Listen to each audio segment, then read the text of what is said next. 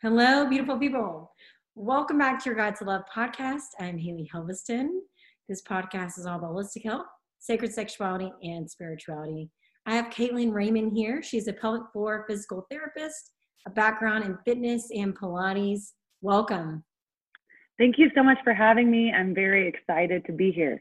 Yes, I'm so excited to have you because we are talking about a very important topic today, y'all.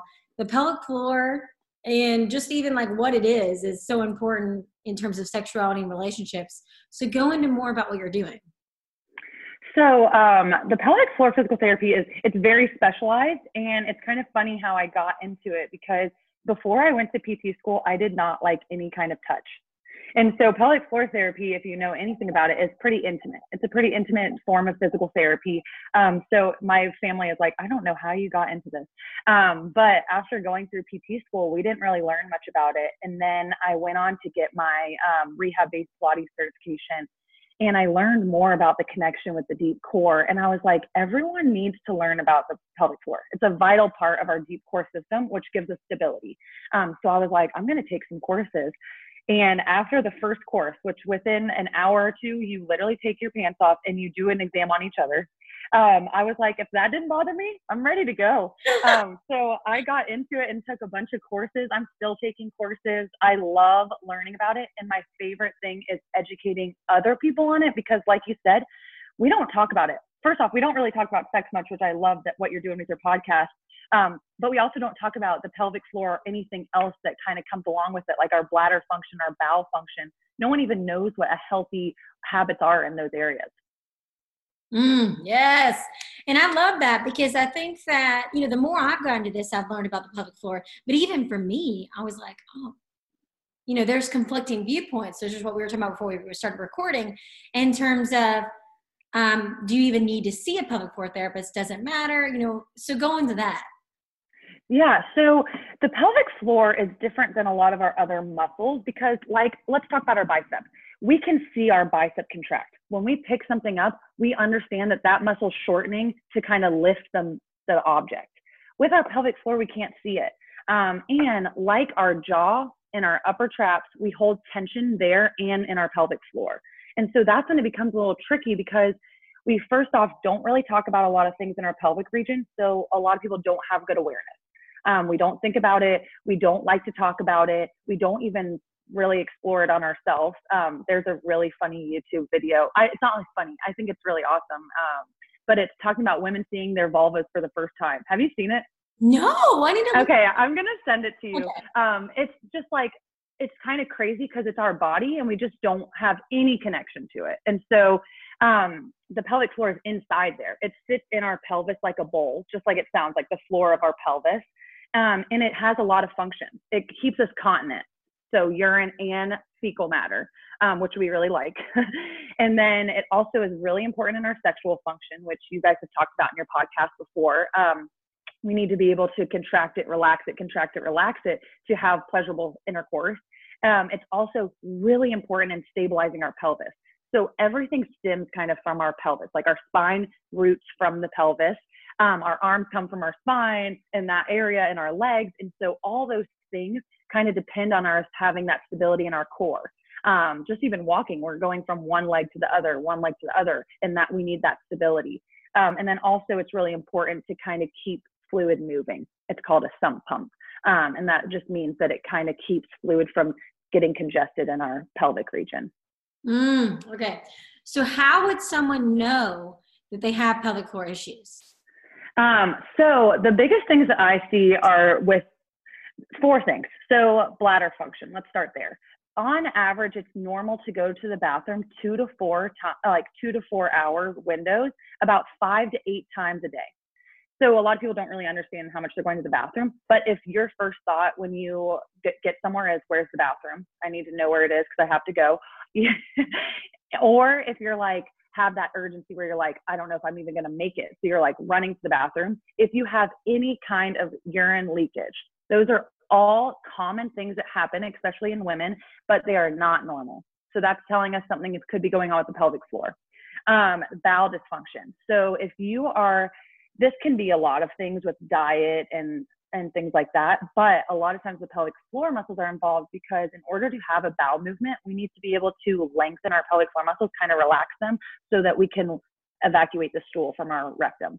And so what happens is sometimes people don't have that connection. And so when they think they're pushing to have a bowel movement, they're actually contracting their pelvic floor. And so they have that constipation because they can't evacuate. Um, so that's another thing, pelvic floor um, involvement with bowels. And then with sexual function, um, if you're unable to have an orgasm, um, there's lots of things that go into that, but one thing could be the strength of your pelvic floor muscles because they do need to contract and lengthen. Um, and then another thing is if you have recurring back pain or hip pain that you've thought uh, maybe more conventional physical therapy or you've gotten different in- injections, um, steroids, and that kind of stuff, and you're not seeing any improvement in your pain, that could be pelvic floor dysfunction. And then lastly, having any pain in your pelvic region. So if you have pain with putting tampons in, if you have pain with intercourse, if you have pain with a gynecological exam, those things should not hurt.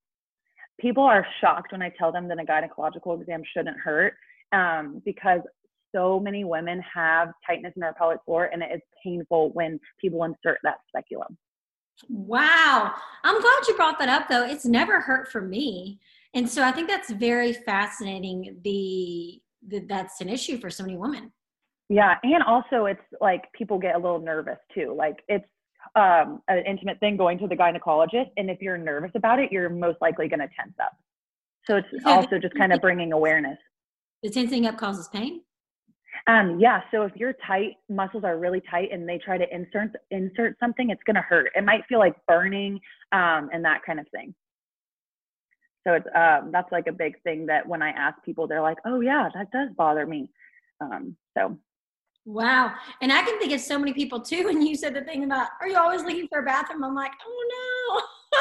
I know. It's crazy because um, the other thing with that bladder function is our bladder is very trainable. And so we kind of like train it into these habits. If we constantly go to the bathroom when we first sense our urge, it's going to always want to empty when we first have that urge, which really our bladders can fit 400 to 600 milliliters of fluid. And we first sense it at 150 milliliters on average. And so we don't actually have to empty. So you have to think, okay, when I just went to the bathroom, did I actually um, ha- void a lot of urine or was it just a little amount? Mm. Yeah, and sometimes it can almost be like a nervous habit of, I need to go to the bathroom. I just need to get away from this room real quick. Yeah. Yep. So there's a lot of things that I do in pelvic floor therapy with urge suppression techniques because if we do, if we keep kind of playing into like if we're nervous, we go to the bathroom, um, then we train it, like I said. So what I really educate women on is we can get into the breathing because I think that's one of the most important things. Um, but we take like deep breaths, we do distraction techniques because then they usually realize, oh, I don't actually have to go to the bathroom. Um, and when you are anxious, um, something that could be happening is you're tightening your core muscles. And when our core muscles fire, our pelvic floor usually fires too. And so that can lead to that tension in those muscles that makes you feel like you have to go to the bathroom. Mm, so man. taking time to like, yeah, so taking time to take those deep breaths because when we inhale, we actually lengthen our pelvic floor. Um, so if we're breathing properly, which I find that I have to educate almost every single one of my patients, ortho or pelvic, um, how to breathe properly. You you said in terms of breathing through the stomach, right? Yeah. So um, yeah, taking a diaphragmatic breath. So there's four muscles that are a part of our deep core, which we've really talked about the pelvic floor right now. But we have three other muscles that function with our pelvic floor. So we have our diaphragm. We have our transverse abdominis, which is one of our deepest core muscles that wraps around our abdomen. And then we have back stabilizers called multifidus. All four of those muscles have to turn together like four gears in order for the system to work. And so what happens is lots of times we need to re-educate that system, whether we've had trauma to it or we've, we've, had any pain. If we've had back pain or something like that, sometimes our muscles are like, hey, let's not work in this environment. It really hurts. Um, I'm not working. And so then we have to kind of re-educate that system. And so how I like to first kind of educate people on that system is through breath. Because just like I was talking about with the bicep, if we think about how we strengthen our muscles, we go through the full range of motion. We don't ever do a bicep curl just at the top, like pounding away just at the top, because then our muscle would get tight and it would hurt, but it's not going to get necessarily stronger. And so um, thinking about the pelvic floor, we really need to learn how to breathe in and expand. Like let that diaphragm come down so our lungs can fill up with air. Our pelvic floor gently lengthens towards the ground. Our abdomen expands outward. And then when we exhale, it should kind of recoil back together. And then based on what we're doing, those muscles fire at a different intensity based on the demand. Um, and that process should be pretty automatic.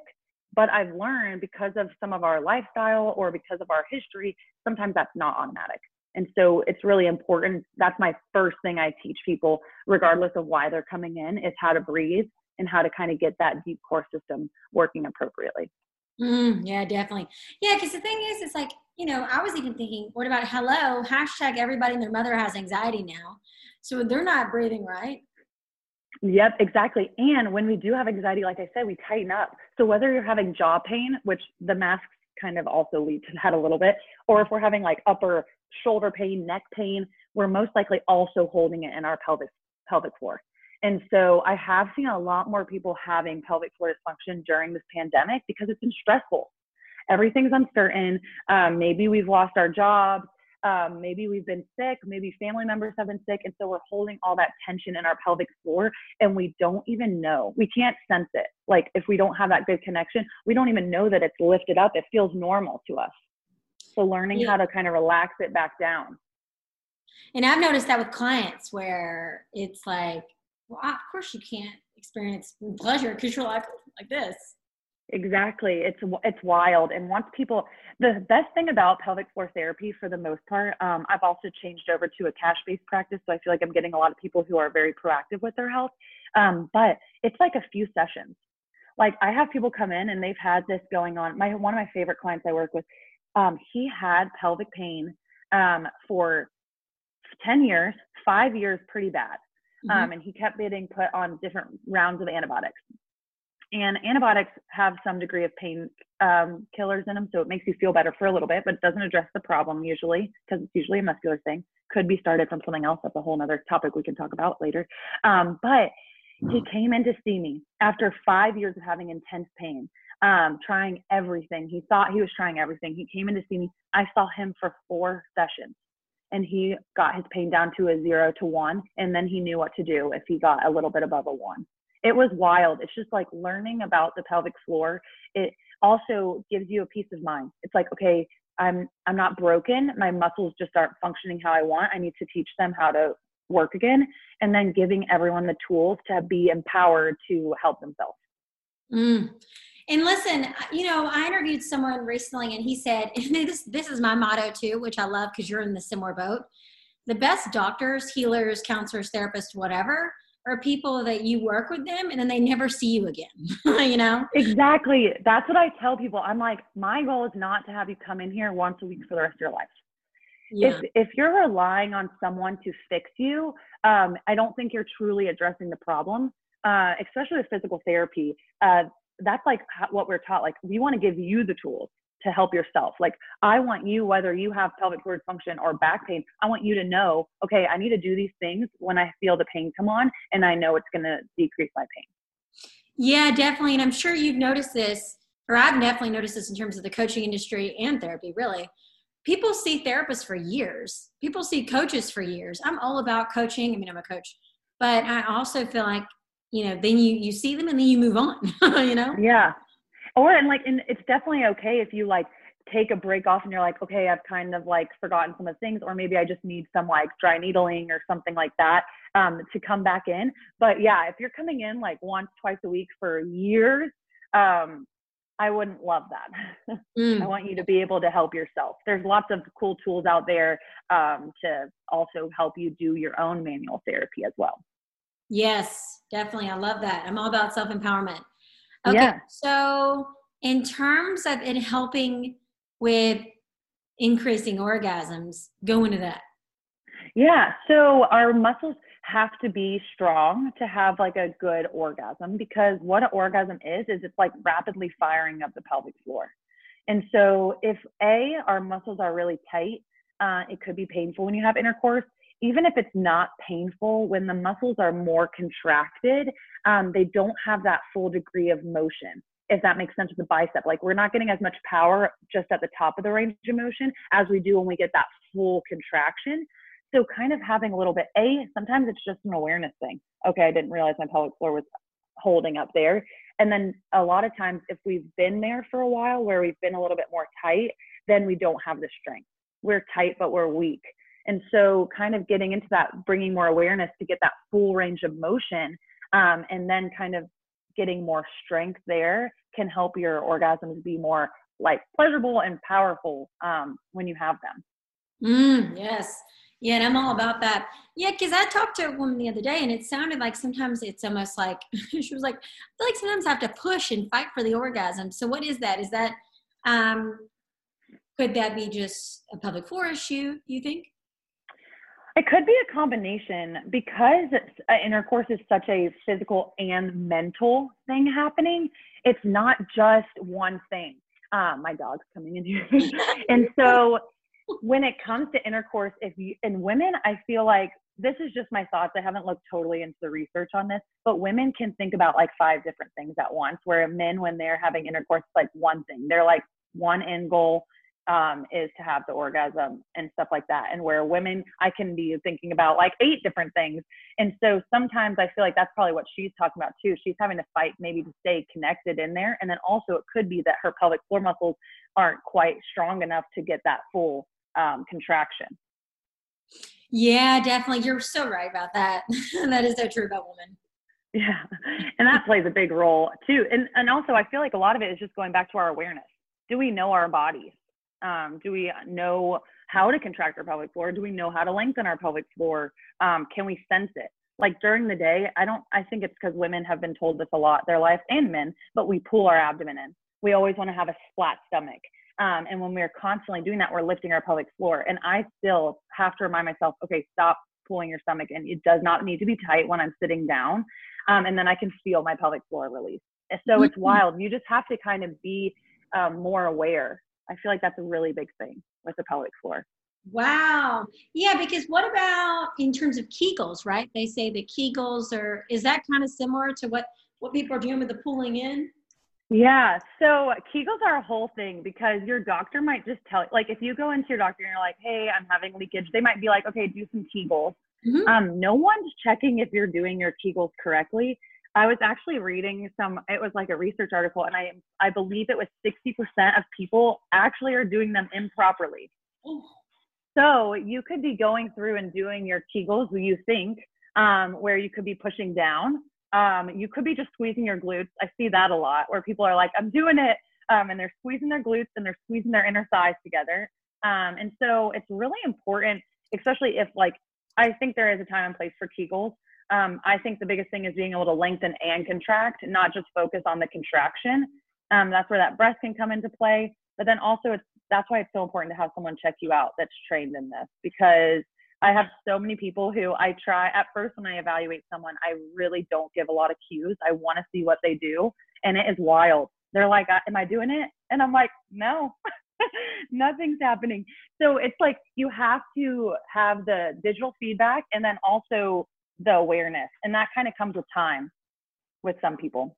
Wow. I'm so glad I brought this up though, because you're right. Everybody and their mother. I mean, I remember my mom even talking about this with me and like so many people are like, oh yeah, you know, got to do your Kegels. you know? I know. I think it's Kegels are so interesting too because it was uh, founded by a male doctor and then he named him after himself. like, why not like no other exercise. Like if we're doing a bicep curl, we call it for the bicep moving. Kegels are called Kegels, and why don't we call it like a pelvic floor contraction? Um, really, I just think that's funny. yeah. awareness of their pelvic floor.